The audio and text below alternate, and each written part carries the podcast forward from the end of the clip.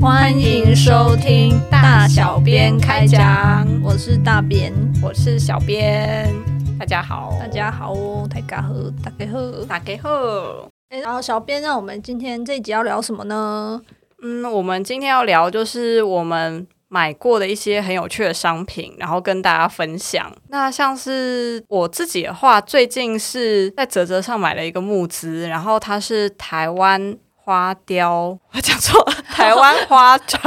花雕机，花雕月历啊，不是啊。台湾花砖日历这样子，那它就是每一张日历上面都会是一块，就是台湾传统花砖的图像，然后它全彩印刷是非常的漂亮。这样会舍不得用吧？就超级舍不得。我觉得很有，以我自己来讲话，我很有可能就是他送到之后，我是把它当成一本行路那种感觉，就是收藏，可能是把它当成一个刊物的那种感觉，而不是说就是啊，真的是日历，然后一天撕一页这样。不过因为它目前是还没有出货啦，所以我也还没有看到他本人。然后就，可是就非常的期待，搓手搓手，期待小编下次跟我们分享他收到之后的感感想。说到就是日历，它其实也算是一个很常见的文具嘛，尤其是每年到年末的时候，就会有一股疯狂的，就是啊各种手账、各种日历。然后呃，如果大家有长期在发了我们粉钻的话，会知道说，哎，大编是一个有认真在写手账的人，也算是文具控吧。那就是我们也来请大编分享一下他买了什么文具啊？就如果想要看，就是我写手账的照片，可以在我们粉砖文字的温度有一本相簿，名称就是手账。就是我年末的时候都会跟大家分享，就是这一年写的手账，然后会有有一些照片给大家看，所以大家有兴趣可以上去。那我自己的话，我是因为我本身就是在我大概写一天大概会写三本吧，就是有写中文的日记，写英文的日记，然后还有写一些就是比较像是几行字那种，大概今天做了什么大概的那种本子。那我就是以前去年的时候，我是买那个猪肉文化的笔记本。然后我觉得那个也蛮好写的，就是他写钢笔其实也也不会透，但问题就是我觉得它就是页数有点少，就是它一本大概三十页吧，就是觉得好像每因为一次可能大概买个两三本，可能两三个月就要拼，就是补货，对，就会一直补货，然后我就觉得有点麻烦。所以就你一次就大量买个，比如二十本，然后囤起来。对对对，所以后来我今年刚好就是因为刚好有在买淘宝，我就想说，那哎，不然上去看淘宝的笔记本怎么样？那他们就有卖那种一本就是六十页，就是蛮蛮厚的，也是牛皮纸的。然后我觉得，哎，那个看起来还不错。反正就是因为我每天都会写嘛，那就还蛮消耗的。我觉得一次买很多本，反正回来现在用用到现在写了三四本了，就是觉得这样子不用一直。去买很方便，嗯，然后就是我在淘宝上也还有看到，之前看到一个就是淘宝三点二班，好像也是蛮有名，文具控都会知道的一家淘宝店铺。然后它上面有卖那个负能量的笔记本，就是我 那时候能量，对，现在现在已经不红了啦，就是以以前好像有一阵子还蛮红的。那那个负能量笔记本，我是喜欢它的排版，就是它是一小格一小格，然后我可以每天就是贴日付在上面，然后我可以写就是大概我今天做的运动，或者是我看的什么书这样子，或追追剧的进度这样。当然，那个负能量笔记本，它我觉得最大的问题就是因为你在淘宝买，所以你就会看到简体中文，但反正 就回来买回来的时候，你就把那个简体中文贴掉，纸胶带贴，对对对，用纸胶带贴掉就好了。或是还有那种啊，什么空白的纸胶带。哦，贴上去看起来就跟白的一样。哦，我我是没有那种啦，不过有那种贴上去可以自己在写字，对对对，可以自己在写字的。我觉得反正就把它贴掉，或者是贴一些自己喜欢的艺人的照片也可以。好啦，那小编最近还有买什么呢？跟我们分享一下。这个也不算最近了，其实我买了一阵子了。但是因为我自己其实一直都还蛮喜欢，就是到处看各种募资方案的。就有时候也不见得买啦，可是有时候光看他们试出的图，都会觉得说哦，好美哦，赏心悦目，心情很好这样子。呃，我现在要讲的这个是这个募资产品，它是一个绘本，叫做《两扇门》。那这个绘本非常有趣。我们一般它不同于就是我们一般绘本是可能通常就是左翻或是右翻，嗯，那它是配合两扇门的这个书名嗯概念，对，同时也是它故事的一个设计，它是可以左右同时翻开来。哦然后这两扇门后面的页数就是两个主角他们居住的地方。先讲一下这两个主角，他们一个分别是十九世纪的一位英国绅士，然后另外一边是一个二十一世纪的英国青年。场景会在英国，原因是因为这个作品的原型是作者他当年在英国攻读硕士的时候做的设计 project，这样子。就是从前面几页的时候，你会发现说，哎，这两位男士他们虽然就是身处的时空不同，但是你其实都可以感受到他们身边有一股孤单的氛围，就是他们好像做很多事情其实都是只有一个人的那种感觉。呃，然后说一下这个绘本，它是全部都是图，它没有文字，所以其实它还蛮多想象空间，就是你看图可以自己去脑补一些故事啊什么的。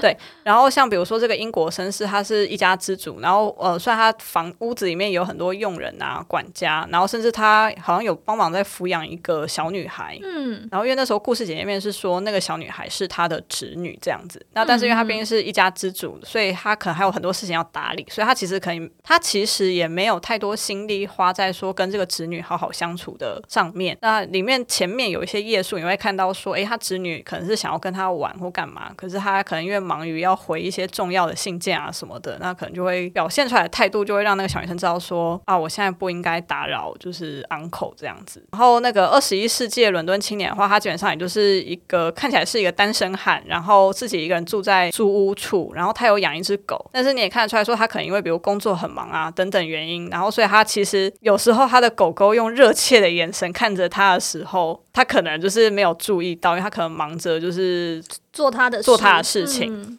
然后他很有趣，是到中间就是有一天他们两个人要出门的时候，他们就发现，哎，门一推开，就发现哎自己穿越了，他们就穿越到彼此的时空里面。然后后来就是从那当然，因为它毕竟是绘本啊，所以它故事当然就是比较简单一点，就不是那种什么很复杂的穿越小说。反正总而言之，就是到最后你会发现说，哎，他们在新的这个时空里面，跟他们新的家人就是有了不一样的互动。然后呃，你也可以看到出来，他们都变得比较开朗。比如说像是那个年轻人。他就跟那个原本英国绅士的那个侄女，就是可能因为年纪也比较接近吧，所以他们其实感觉就是呃，那个小女生就是有多了一个大哥哥，然后他们就会玩的很愉快。然后哦像这个年轻人可能就会带他出去玩啊，干嘛，就是一些以前 uncle 不会做的做的事情。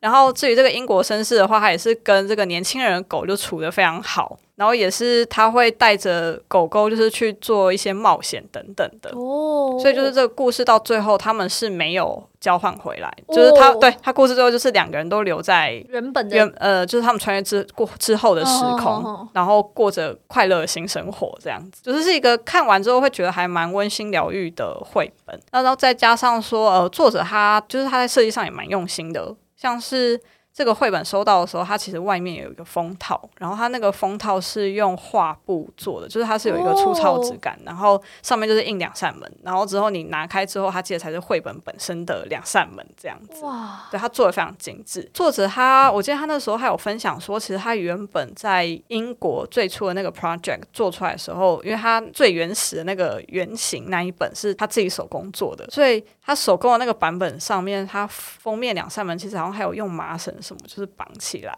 哇，就是更精致。但是因为后来他发现，好像如果以印刷来讲，那个如果要大量贩售的话，嗯那个工法有点麻烦。成本太高，，成本太高，所以总之他后，而且可能也有保存的问题啊，我觉得。所以他后来呃，等于说木质的这个版本它是没有那个绳子，但是它就是呃有尽量去还原到说它那个手工质感里面的氛围这样。这个在外面有办法买吗？还是说木制结束就买不到了？哦，现在的话，我是发现说作者他的个人官网。然后以及他当时的那个募资平台叫 Flipper，嗯 F L I P E R，、他们好像还有少量的可以，就是有在贩售这样子。所以大家如果有兴趣的话，可以打两扇门绘本，应该就可以搜寻到相关的商品资讯。不过当然，就是它价格一定会比当时募资要稍微高一点啦。对，对，但是有兴趣也可以参对，考有有兴趣的，话是非常欢迎大家就是参考看看，然后同时也支持就是创作者这样子。那接下来的话又是轮到大编的回合了。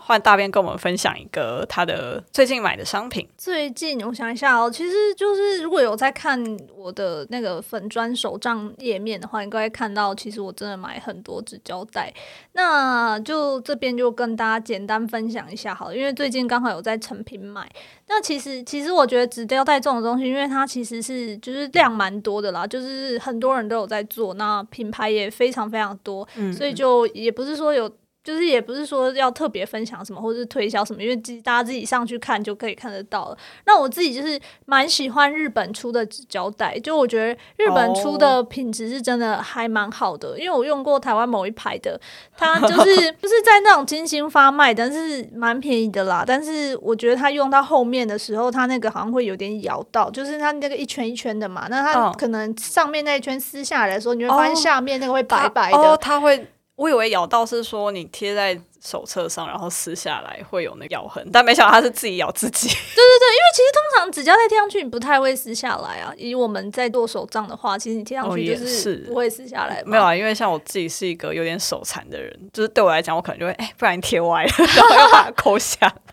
哦，会啦，会啦，我也会抠啦。但是，但我觉得就是有有一些品牌，它是真的做的还蛮好，它真的抠下来就赶快再贴上去，应该就是还好。对，但是就是晶晶那一排，我就觉得它有的都自己咬自己了。对啊，然后就是有时候就是浪费超多卷，就是你要把它恢复成正常原状，就是你要等它黄金交叉，就就浪费非常多。我觉得这样子其实就就。就是各种浪费啊，对啊，就是浪费钱，然后又浪费他做出来的。对，因为我是真的觉得日本的品质比较好。那我自己也有在淘宝买过几款纸胶带，是是真的也不错。因为我都是去找那个 PTT 推荐的，但但是在淘宝买，就是真的有时候你没仔细看，就会买到仿冒品。然后我觉得这个就有点尴尬，因为他们他们叫做外贸原单，就是这在合购版都说禁开，因为这其实就是就是好听叫外贸原单，难听就是抄袭。然后我觉得这个外外贸原单怎么写？外贸就是那个外国际贸易那个外贸，嗯嗯。然后原单是原来的原单子的单。哦，哇，这个好专业。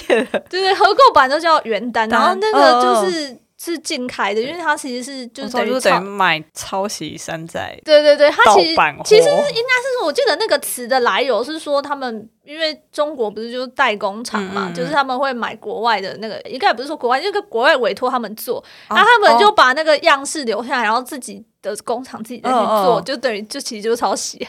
就有点像有一些那种什么名牌的什么 A 货还是什么，其实好像有的也是类似的概念，对对对对对对，没错，国外原厂等于就对是请他们工厂做，然后。但是可能有一些有瑕疵或什么是就原原厂不收嘛，那他们自己可能就拿出来干嘛干嘛。最近不，最近我是看到一个很红的，就是很很搞笑，在推特上还是哪里，然后他就是说就是。有人下单说想要买 NASA 的外套，就是外套上面有一个 logo，上面写 NASA，结果买到上面写你妈死了，然后他就说这个这个 NSL 啊，没错。太多了，我说要崩溃，大家就觉得这山寨实在太太中国风了，真的。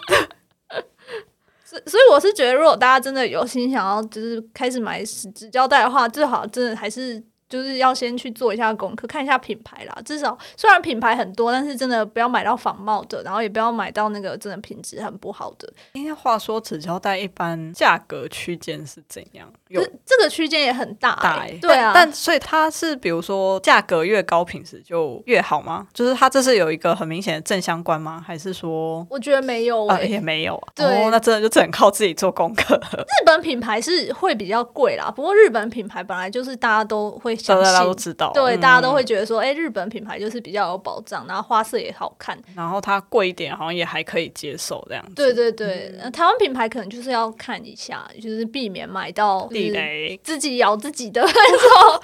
对，我觉得咬自己咬自己真的是蛮夸张。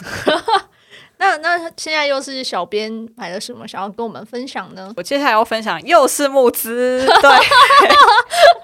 我觉得之后我们刚才开一个专题，就是小编买了什么募资，好，应该说泽泽要付你钱吧。然后我自己其实通常募资也都是买印刷品啦。我觉得我自己广义来讲，我还蛮蛮偏好买印刷品的。哦，因为募资的也是那个雷度很不一定哎、就是有的人不是说买那种电子产品很容易居居哦对吗？那、买印刷品感觉比较不会烂掉。对，就是它再怎么雷，大概也就那样吧。对对对，就是我买的这个募资，它是一款牌卡。就是如果大家有在接触很像什么占卜啊，比如说塔罗牌啊，然后或者是说如果你本身有在接触身心灵，可能其实也许也有去给人家抽过牌、算过之类的，应该就会知道就是牌卡这个产品现在也蛮常见的啦。因为现在我觉得也还蛮容易看到会有一些网络平台或是知名人士之类会出来推自己的牌卡组这样子，自己牌卡设计。对，现在牌卡很多，然后去 Amazon，然后 Book Depository 上面也就是超超多海量牌卡对，海量。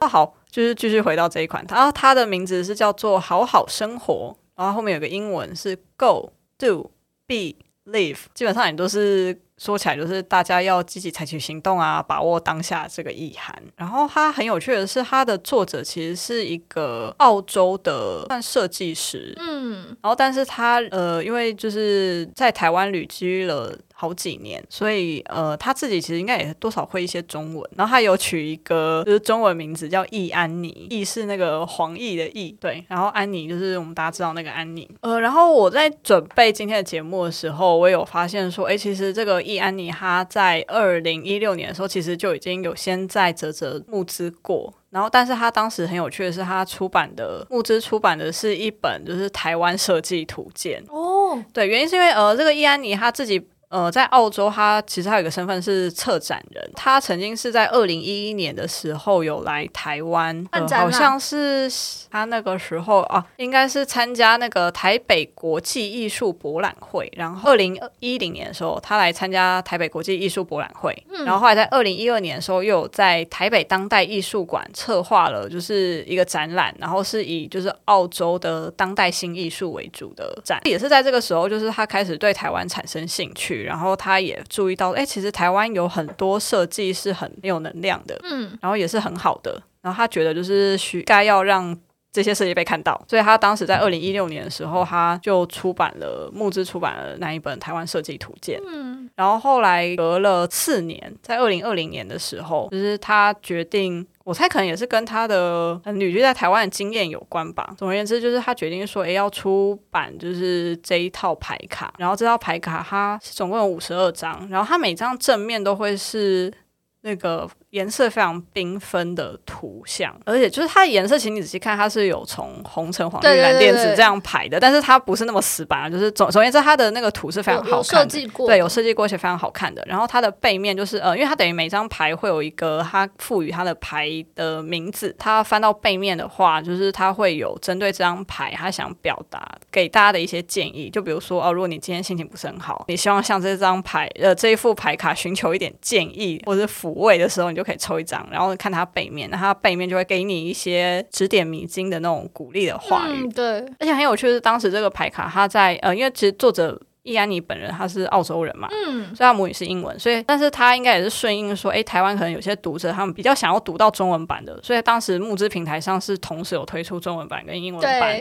对，然后两种选择，然后我当时是选择英文版这样子，因为我是觉得说，呃，英文毕竟是中作者的母语啦，所以想说应该可以更原汁原味的读到他的想法这样子，所以我当时是选英文。哎，这这套牌我们家也有，因为我那时候跟小编两个都有兴趣。对对对，我们都有兴趣。对对对，小编那时候有说他也其实也蛮想看看中文，然后所以是我买中文，小编买英英文的。这套牌卡，我觉得它的品质是真的还蛮不错的，磅数什么也都够厚，然后抽起来其实还蛮有爽快感的，不像有一些牌，它有时候可能太薄了，或是有的又太厚的太太厚，嗯，然后所以你可能就是洗不起来，嗯，或是洗一洗就翘了什么之类的。只是说他当时在送到的时候啊，我觉得他的盒子包的太紧了，对，盒子很难开，所以我们当时为了掀开那个那边吐吐很久。对，要用拔的，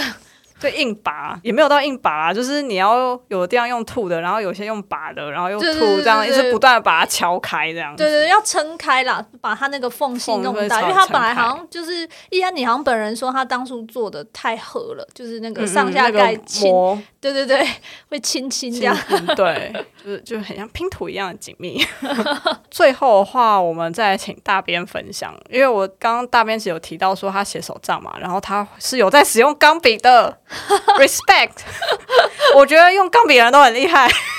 没有没有，其实没有很厉害，因为其实我以前也以为用钢笔很厉害啦。不过我自己就是开始在使用之后，其实觉得现在以前应该说妈妈就是爸妈那个年代钢笔好像是真的就是比较厉害的象征，但是现在钢笔其实有很多入门款，就是像日本的微笑钢笔，其实一支也就三三四百块。嗯，其实，而且它其实蛮轻的，就是你如果说想要带出去、带出带进之类的，其实也不会哦很重。就是可以，呃，就有点可以做到说像圆珠笔对对对，那样子的方便的程度。对对对，然后它那哦个、它也是用卡式墨水，就等于有点像你换笔芯。行，嗯，对，但缺点就是卡式墨水它写的会比较快，就是如果你是用灌墨水，它可以撑比较久才写完。为什么？对，是因为它卡式墨水量很少啊？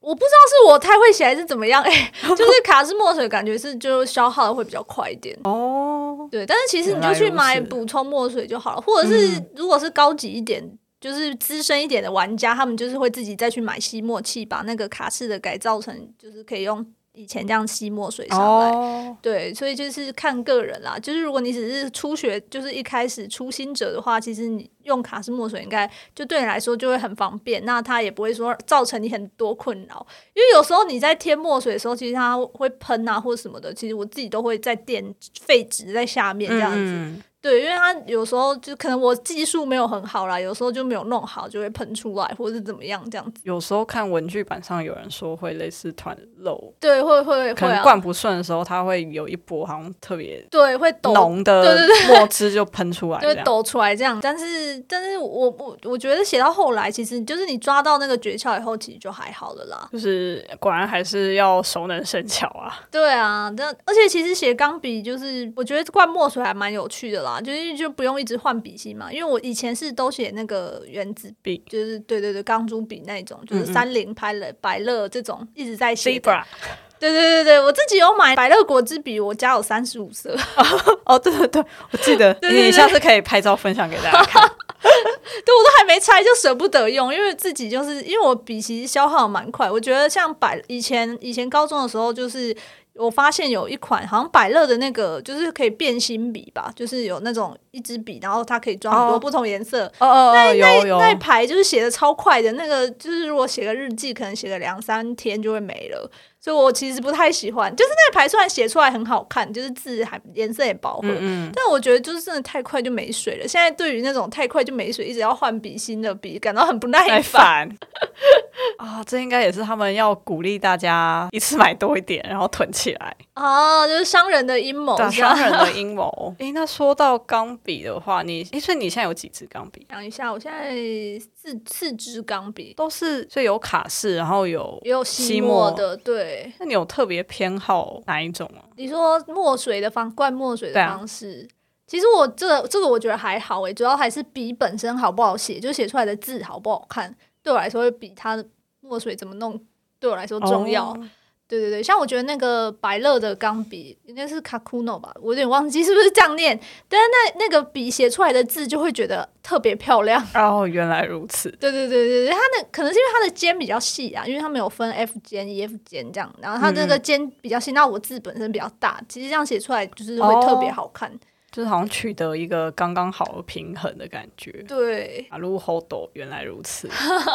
诶那四支钢笔是有去试写吗？还是有一支是我送你的吗？对，其实对对对对对对，我其实里面只有一支是我买，因为有另外两支也是我朋友送我的。然后那个时候其实因为我那时候才刚入坑，就只是想要写，就是也不懂。那我朋友说他有他的钢笔没有在用了，所以他就寄给我。嗯嗯，对对对，所以我那时候用才发现，哎，其实那个超好写。然后后来我才自己再去台中的独立文具店，就是刚好有去台中玩，就是在独立文具店去试写。然后那个就真的就是一直一直去写，写就是看我喜欢哪一种种这样子。嗯，但我其实建议，如果真的要买的话，就是试写会比较好啦，因为每个人写书写的习惯不一样，对那他的笔的那个轻重不一样。其实我自己是觉得重的比较好写，嗯。但重的会比较贵一点。哦也是，对因为像感觉这还蛮合理的，对它比较对对，就 像微笑钢笔，它就是比较轻，因为它是就方便，现在做的比较像就是原子，可能会直接比较像原子笔，而且纸笔的对，但概念。它是比较轻的，但是它写出来的字，我是觉得真的有还是没有那么好看啦，就是真的还是要重一点的笔写出来，比较稳，对，写出来是真的很漂亮。来如此。文具也是一个非常有趣的坑了，对啊就是感觉我们之后也还可以再继续不定期的开设这个文具的专题。就好了，那我们今天文具啊、绘本的部分、募资的部分就聊到这里。就如果大家也想要跟我们分享一下你最近买的什么商品，也都可以到粉专跟我们留言分享。欢迎大家一起分享你们的购物清单吧，那今天就先这样了啦，大家拜拜。拜拜。